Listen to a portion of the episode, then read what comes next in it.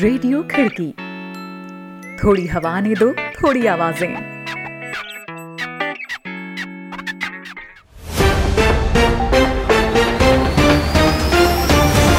आज है अठारह जून, दिन बृहस्पतिवार। खिड़की इंटरनेशनल बुलेटिन में अभिवादन स्वीकार करें अभिनव श्रीवास्तव का।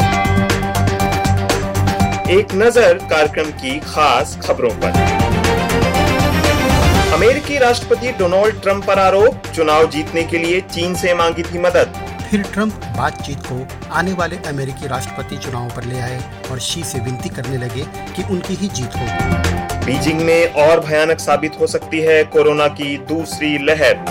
भारत समेत आयरलैंड, मेक्सिको और नार्वे चुने गए संयुक्त राष्ट्र सुरक्षा परिषद के अस्थायी सदस्य।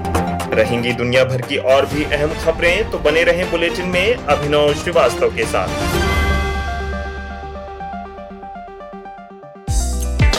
आप सुन रहे हैं खिड़की इंटरनेशनल बुलेटिन, अंतर्राष्ट्रीय खबरों पर विश्वसनीय आवाजें।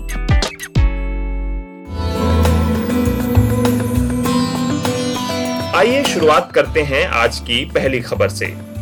अमेरिकी राष्ट्रपति डोनाल्ड ट्रंप पर अमेरिकी चुनावों से ठीक पहले अमेरिका के पूर्व राष्ट्रीय सुरक्षा सलाहकार जॉन बोल्टन ने अपनी एक आने वाली किताब में आरोप लगाया है कि ट्रंप ने चीनी राष्ट्रपति शी जिनपिंग से उन्हें चुनावों में जीत दिलाने के लिए मदद मांगी थी। इस खबर ने अमेरिकी राजनीति में हलचल ला दी है। एक रिपोर्ट के साथ है रोहित जोशी। कोरोना वायरस के प्रकोप के बीच पिछले दिनों लगातार चीन पर बौखलाहट भरे डोनाल्ड ट्रंप के बयानों ने अमेरिका और चीन के संबंधों को काफी तनावपूर्ण बना दिया था। अब ट्रंप सरकार में राष्ट्रीय सुरक्षा सलाहकार रहे जॉन बोल्टन की एक नई किताब आ रही है, जिसके दावे कुछ और ही उद्घाटित करते दिख रहे हैं। अमेरिकी अखबार न्यूयॉर्क टाइम्स ने बुधवार को एक रिपोर्ट प्रकाशित की है, जिसमें जॉन बोल्टन की इस किताब के हवाले से कहा गया है कि डोनाल्ड ट्रंप ने जून दो हज़ार उन्नीस में ओसाका में हुई एक क्लोज डोर मीटिंग में चीन के राष्ट्रपति शी जिनपिंग से नवंबर दो हज़ार बीस में होने वाले अमेरिकी चुनावों में उन्हें जिताने में मदद करने की गुजारिश की थी।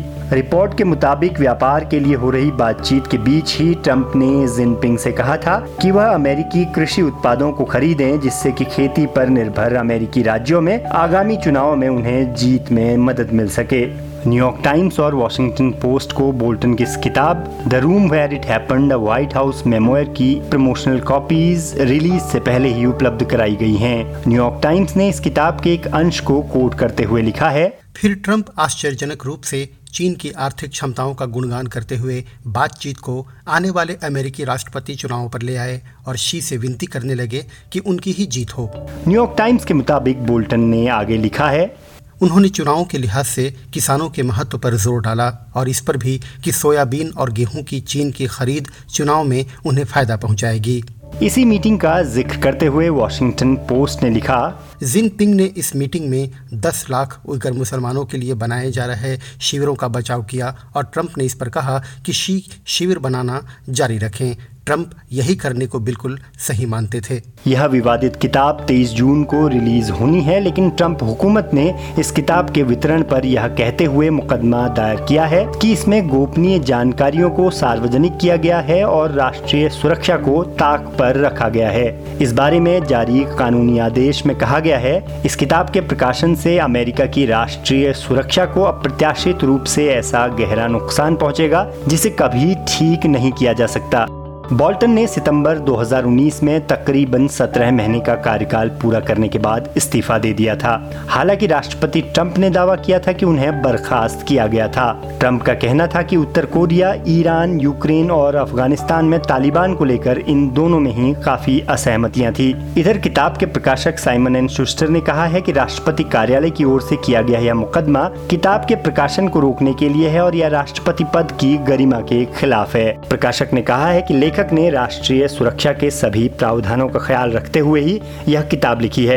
हालांकि इस किताब का प्रकाशन अभी संशय में है, लेकिन यह बात तय है कि इस किताब में अमेरिका और दुनिया की राजनीति के कई ऐसे पन्नों का सारांश है जो आमतौर पर सार्वजनिक नहीं होते।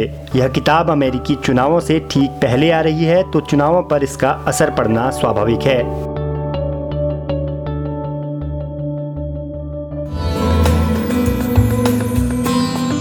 इस बीच भारत समेत आयरलैंड, मेक्सिको और नार्वे संयुक्त राष्ट्र की एक सौ तिरानवेवीं महासभा में दो साल के लिए संयुक्त राष्ट्र सुरक्षा परिषद के अस्थायी सदस्य चुने गए हैं। हालांकि पंद्रह सदस्यों वाली सुरक्षा परिषद में अफ्रीका सीट के लिए केन्या और जिबूती को अस्थायी सदस्य बनने के लिए जरूरी दो तिहाई बहुमत नहीं मिल सका, इसलिए इस सीट पर वोटिंग दोबारा होगी। अफ्रीकी देश अतीत में आम सहमति से अपना साझा उम्मीदवार उतारते रहे हैं, लेकिन इस बार कीनिया और जिबूती ने अफ्रीका सीट के लिए अपने अलग अलग दावे पेश किए थे। सुरक्षा परिषद में अस्थायी सदस्य चुनने का मकसद क्षेत्रीय संतुलन बनाए रखना होता है। परिषद में पांच स्थायी सदस्यों के अलावा दस अस्थायी सदस्य दो साल के लिए चुने जाते हैं। यह कार्यक्रम आप खिड़की डॉट कॉम के साथ ही खिड़की के यूट्यूब चैनल, फेसबुक पेज और व्हाट्सएप ग्रुप में भी सुन रहे हैं, और मैं हूं अभिनव श्रीवास्तव। अमेरिका के अटलांटा शहर में एक मामूली बात पर काले व्यक्ति रेशाड ब्रुक्स की गोली मारकर हत्या करने वाले गोरे पुलिस अधिकारी पर हत्या का मुकदमा चलाया जाएगा। इसके लिए रॉल्फ के खिलाफ गिरफ्तारी वारंट जारी किया गया है। इस खबर पर विस्तार से रोशनी डाल रहे हैं शादाब हसन खान। अमेरिका के अटलांटा में काले व्यक्ति रेशाड ब्रुक्स की गोली मारकर हत्या करने वाले गोरे पुलिस अधिकारी गैरेट रॉल्फ के खिलाफ ग्यारह आरोपों में हत्या और हमले का मुकदमा चलाया जाएगा। इसके लिए रॉल्फ पर गिरफ्तारी वारंट जारी किया गया है। अभियोजक ने कहा कि इस अपराध के लिए गैरेट रॉल्फ को पैरोल के बिना उम्र कैद या मौत की सजा का सामना करना पड़ सकता है। बता दें कि पिछले शनिवार को अटलांटा के एक रेस्तरां से पुलिस को कॉल की गई थी कि कोई सड़क किनारे कार में सो रहा है। वह रेशाड ब्रुक्स थे, जिनको गोरे पुलिस अधिकारियों ने गोली मार दी थी। रॉल्फ पर मुकदमा चलाने का फैसला घटना के पाँच दिन बाद आया, जब पूरा शहर और पूरा देश इस घटना से स्तब्ध है, क्योंकि पिछले ही महीने काले व्यक्ति जॉर्ज फ्लॉयड की हत्या से पूरे अमेरिका में हिंसक व उग्र प्रदर्शन हुए थे। घटना के वक्त रॉल्फ के साथ मौजूद रहे पुलिस अधिकारी डेविन ब्रोसनन इस मामले में गवाह बन गए हैं और रॉल्फ के खिलाफ गवाही देंगे, लेकिन ब्रोसनन के वकील ने कहा कि वह अभियोजन पक्ष का गवाह बनने के लिए सहमत नहीं हैं। उन्होंने अपना गुनाह भी कबूल नहीं किया है। ब्रोसनन पर तीन आरोप लगे हैं, जिनमें उत्तेजित हमला भी शामिल था। डिस्ट्रिक्ट काउंटी के अटॉर्नी पॉल एल हावर्ड ने कहा कि ब्रोसनन ने स्वीकार किया है कि गोली लगने के बाद वह ब्रुक्स के कंधों पर खड़ा था।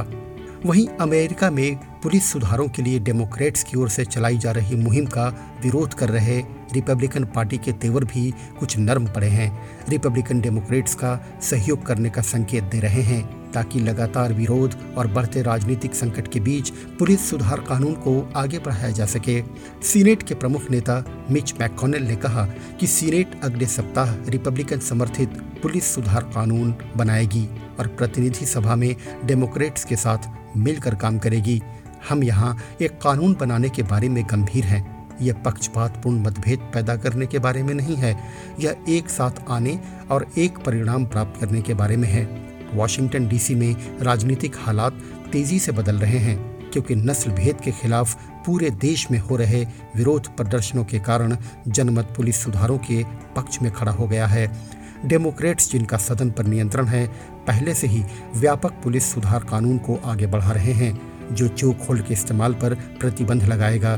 डी एस्केलेशन तकनीकों में नए प्रशिक्षण की आवश्यकता होगी और अन्य व्यापक उपायों के बीच मुकदमों से पुलिस को दी जाने वाली सुरक्षा को भी समाप्त करना होगा।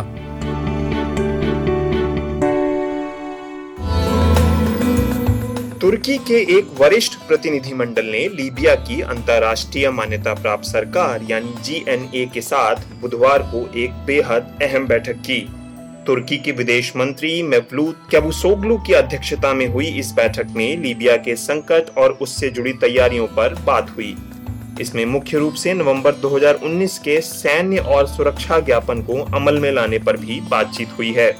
तुर्की लगातार लीबिया में सैन्य कमांडर खलीफा हफ्तार को रूस, मिस्र और संयुक्त अरब अमीरात की ओर से मिलने वाले समर्थन के खिलाफ जी एन ए की सैन्य मदद करने की बात दोहराता रहा है। बीते कुछ हफ्तों से लीबिया में खलीफा हफ्तार की अगुवाई में विद्रोहियों की स्थिति काफी कमजोर हुई है। रुख करते हैं अगली खबर का।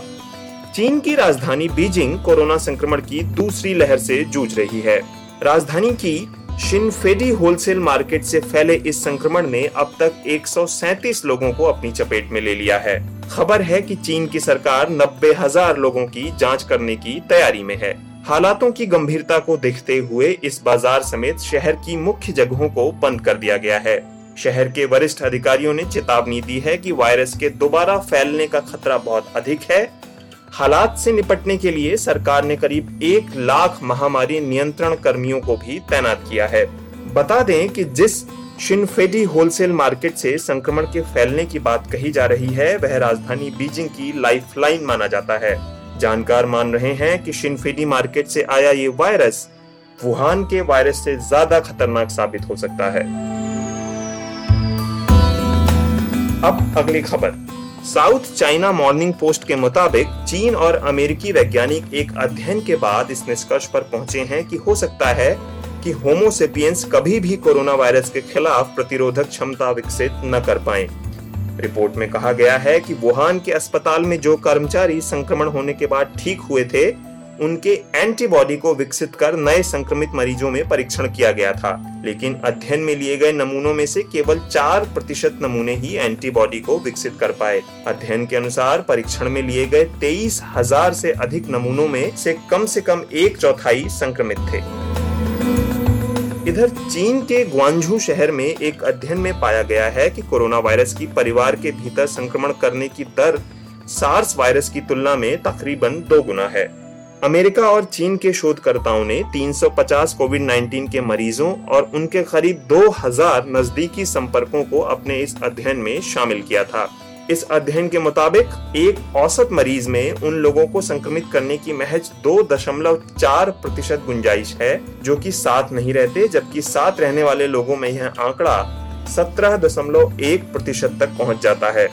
अध्ययन के मुताबिक सार्स की तुलना में यह संक्रमण दर दोगुनी है और इसी तरह के एक अन्य संक्रामक रोग मर्स की तुलना में यह तीन गुना अधिक है।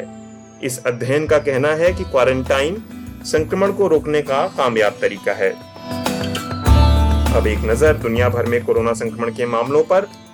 वर्ल्डोमीटर्स डॉट इन्फो की वेबसाइट के अनुसार दुनिया भर में कोरोना संक्रमण की तादाद चौरासी लाख सत्रह हजार सौ पहुंच गई है। अब तक कुल मौतों का आंकड़ा चार लाख इक्यावन हजार छह सौ इकसठ दर्ज किया गया है और चौवालीस लाख उनतीस हजार एक सौ बाईस लोगों को सुरक्षित बचाया जा सका है। यहाँ बताए गए सारे आंकड़े वर्ल्डोमीटर्स डॉट इन्फो से लिए गए हैं। तो दोस्तों, आज का यह इंटरनेशनल न्यूज बुलेटिन आपको कैसा लगा, इस बारे में जरूर कमेंट करें। आप जिस भी प्लेटफॉर्म पर खिड़की को सुन रहे हैं, लाइक और शेयर करना न भूलें। खिड़की के यूट्यूब चैनल को भी सब्सक्राइब करें और बेल आइकन टैप कर लें ताकि हर अपडेट आपको मिलती रहे। अभी के लिए अभिनव श्रीवास्तव को दीजिए अनुमति, कल फिर होगी मुलाकात। आप जहां चाहें हमें सुन सकते हैं, खिड़की डॉट कॉम के साथ ही खिड़की के यूट्यूब चैनल और फेसबुक पेज पर भी। नमस्कार। रेडियो खिड़की, थोड़ी हवा ने दो, थोड़ी आवाजें।